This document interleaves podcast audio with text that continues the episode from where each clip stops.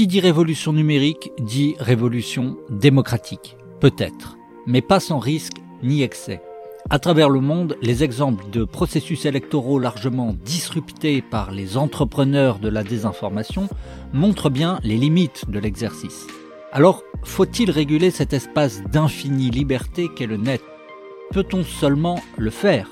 Faut-il, et si oui, comment, tenter de gouverner ce qui semble aujourd'hui ingouvernable C'est l'objet de ce troisième épisode dédié à la démocratie numérique dans lequel vous retrouverez Bruno Patino, président d'Arte, et Jean-Louis Missica, responsable de la Grande Conversation 2022 et auteur du business de la haine, Internet, la démocratie et les réseaux sociaux. Cet entretien a été pensé et animé par Thierry Pêche, directeur général de Terra Nova. Bienvenue dans la Grande Conversation 2022.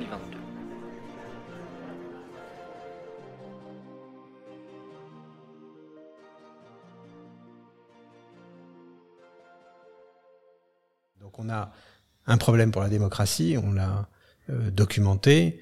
Euh, on est dans un moment de prise de conscience, de retournement un petit peu du climat, de l'ambiance sur ces questions. Et évidemment, maintenant, il faut qu'on sache euh, ce qu'il faut faire, ce qu'il faut mettre en place pour réguler ces plateformes et essayer de neutraliser leurs effets les plus toxiques. Jean-Louis. D'abord, il faut se rendre compte que, et d'ailleurs c'est une des thèses importantes de notre livre, que, la crise que nous vivons, c'est une, c'est lié à une faillite de la régulation. C'est euh, ce que nous essayons de montrer dans le livre, c'est que dès qu'il y a eu euh, apparition d'un nouveau média, d'une nouvelle technologie de communication, il y a eu une régulation extrêmement solide qui s'est mise en place. Songez que la loi sur la presse de 1881, nous vivons encore dessus. Et euh, quand la radio et la télévision euh, sont apparus comme des médias euh, extrêmement importants à l'issue de la Seconde Guerre mondiale, des, des lois sur l'audiovisuel ont été votées dans tous les pays de la planète très rapidement. Et dans certaines de ces lois, c'était tout simplement le monopole d'État. si vous comparez cela, cet appareil législatif et réglementaire extrêmement lourd dans tous les pays du monde, avec ce, que, ce qui a été mis en place euh, pour euh, les réseaux sociaux euh, et, et, pour les moteurs de recherche, ben, on se rend compte qu'il n'y a pas eu de régulation. Alors, nous essayons d'expliquer dans le livre, je ne vais pas rentrer dans le détail, mais nous essayons d'expliquer dans le livre pourquoi les politiques n'ont pas été au rendez-vous. Hein. Je pense qu'une des raisons, c'est ce que nous avons appelé l'illettrisme numérique des politiques, c'est-à-dire le fait qu'ils ne comprenaient rien à tout ça et que ça les intéressait pas que ce qui les intéressait, c'était de pouvoir s'en servir euh, pour euh, leurs objectifs euh, politiques personnels, mais pas pour, mais pas pour, pour faire de la régulation. Aujourd'hui, on peut se poser la question est-ce que c'est, est-ce que vous savez, au moment de la crise financière, on a dit que les, certaines banques étaient too big to, to fail. est-ce, qu'on, est-ce que les, les, les grandes plateformes numériques ne sont pas too big to regulate? Quand on voit les moyens qu'elles sont capables de mettre en œuvre à Bruxelles notamment, euh, pour essayer de contrecarrer toute réglementation qui leur euh, euh, qui leur déplairait. Et pourtant, il n'y a pas d'autre solution que de réguler et de réguler vite. Et de ce point de vue-là, l'Europe est en avance sur les États-Unis. je parle de l'Europe, alors là pour le coup, l'Union européenne. Hein, c'est vraiment là qu'il y a, je dirais, une connaissance fine et une compréhension assez forte qui a abouti à une réglementation qui est déjà là, le RGPD, le règlement général de, de la politique des données, euh, euh, et, et, et, nous devrions avoir euh, en 2022 ou au plus tard en 2023 deux autres réglementations également également extrêmement importantes, une sur la une sur la data et l'autre sur la régulation des marchés. Et donc, ces réglementations sont extrêmement importantes. Il est fondamental aujourd'hui de définir des règles du jeu. Alors, il faut sortir de l'idée que on doit réguler ces plateformes comme, comme on régule les médias. Et, euh, une, des, une des pistes que nous évoquons dans le livre, c'est de dire il faut les réguler plutôt comme on régule des banques, c'est-à-dire avec de la compliance, avec de la conformité à des règles. Il faut définir des règles.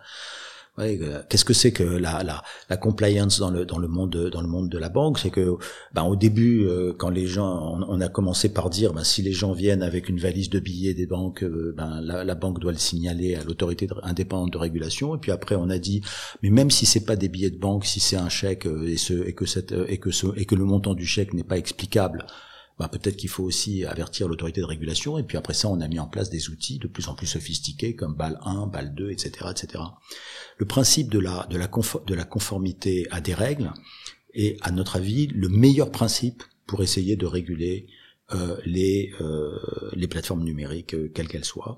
Tout simplement parce que, oui, il faut avoir accès aux, aux algorithmes, mais vous ne pouvez pas euh, avoir ce, ce, que certains réclament et qui, est, et qui, est, inaccessible, qui est la transparence complète de l'algorithme. En revanche, ce que vous pouvez faire, c'est mesurer les effets des algorithmes.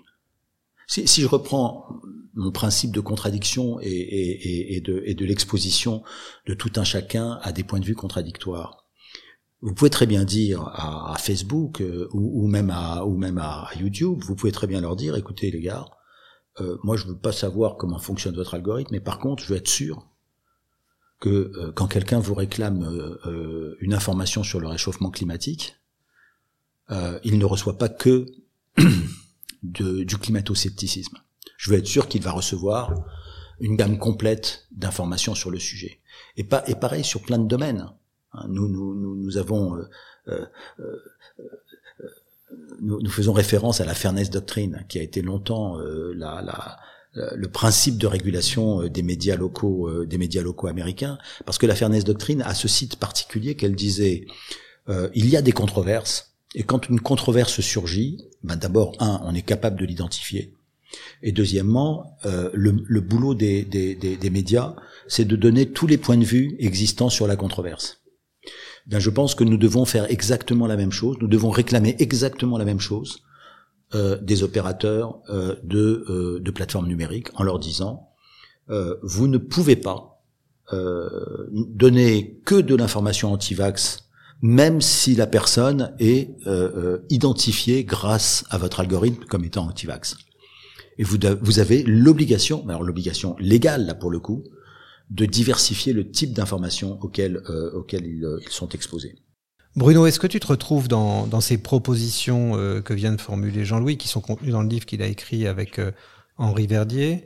Et est-ce que tu ne penses pas qu'il faudrait aussi en appeler euh, à l'attitude des individus, à leur intelligence face à ces réalités?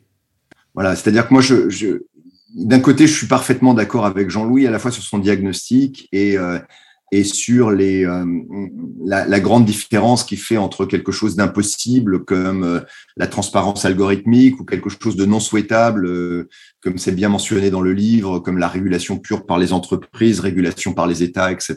Et que d'ailleurs dans, dans, dans, mon livre aussi, j'essaie de rappeler la même chose.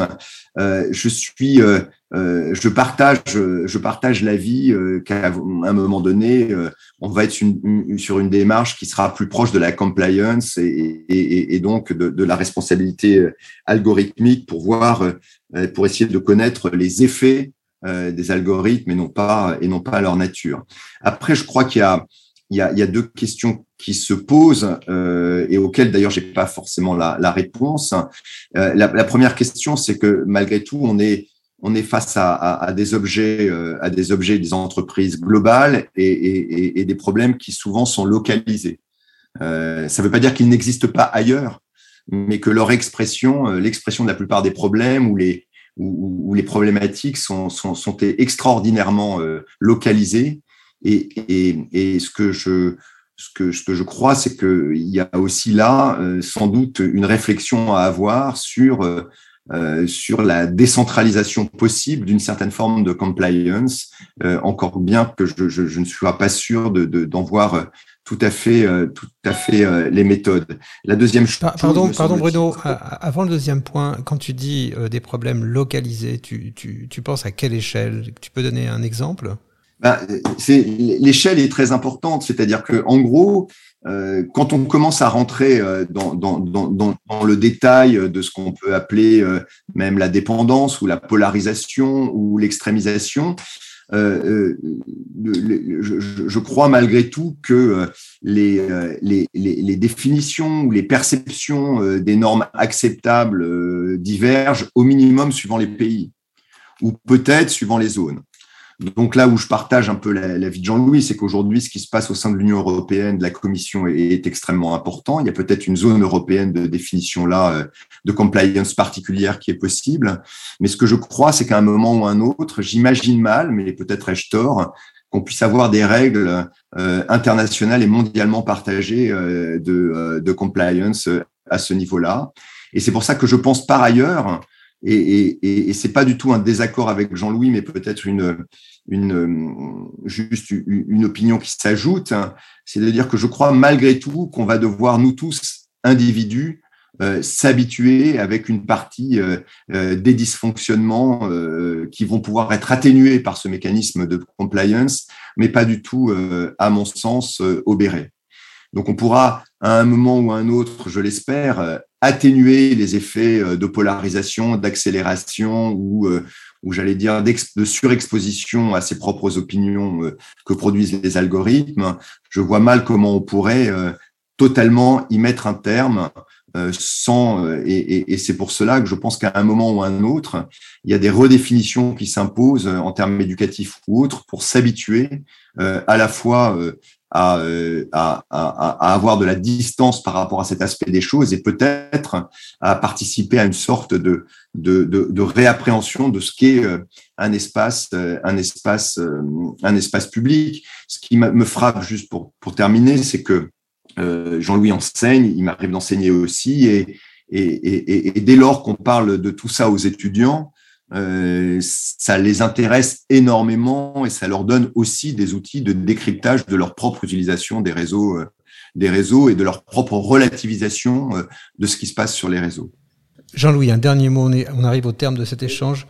Ben, je voudrais insister sur un point qui est une autre idée que nous avançons dans le, dans le livre, qui est celle de, de cette notion de commun numérique. C'est-à-dire ce que nous disons, c'est que les réseaux sociaux, justement parce qu'ils brassent des contenus générés par les utilisateurs. C'est-à-dire qu'ils ne produisent pas ces contenus. Ce sont les usagers eux-mêmes qui produisent ces contenus. Et donc, euh, euh, ces usagers, euh, normalement, ils doivent être d'une façon ou d'une autre propriétaires de ces contenus. En réalité, ce n'est pas vrai parce que les conditions générales d'utilisation leur, leur, confisquent de facto tout de suite l'ensemble des données qu'ils produisent en, en produisant en produisant ces contenus. Mais nous, nous, nous militons pour plusieurs choses. Nous disons euh, que nous sommes favorables à une certaine forme de portabilité du graphe social. C'est-à-dire quand, quand, quand vous... graphe social. Alors, je vais vous expliquer. Quand, quand, quand, vous quand vous ouvrez un compte sur Facebook, par exemple, euh, admettons vous ouvrez un, vous, vous avez ouvert ce compte il y a une dizaine d'années. Pendant dix ans, vous avez publié des posts sur Facebook. Vous avez noué des amitiés. Vous avez des amis, comme on dit maintenant. Euh, euh, c'est vous avez des gens de votre famille, certains types de. Donc vous vous constituez ce qu'on appelle un graphe social. Un graphe social qui est la représentation numérique de l'ensemble des relations que vous avez noué avec un certain nombre de gens. Eh bien, euh, la portabilité du graphe social, ça veut dire que si vous quittez Facebook pour aller sur une autre plateforme, vous devriez pouvoir partir avec tout ce que vous avez construit, parce que ce que vous avez construit, ce graphe social que vous avez construit, en réalité, c'est l'ensemble des relations amicales et l'ensemble des postes, c'est-à-dire des idées que vous avez développées en tant que générateur de vos propres contenus, euh, sur euh, euh, sur la plateforme pendant pendant pendant dix ans. Donc ça c'est la première idée. La seconde idée, qui est toujours fondée sur cette notion de commun numérique, c'est de dire un commun.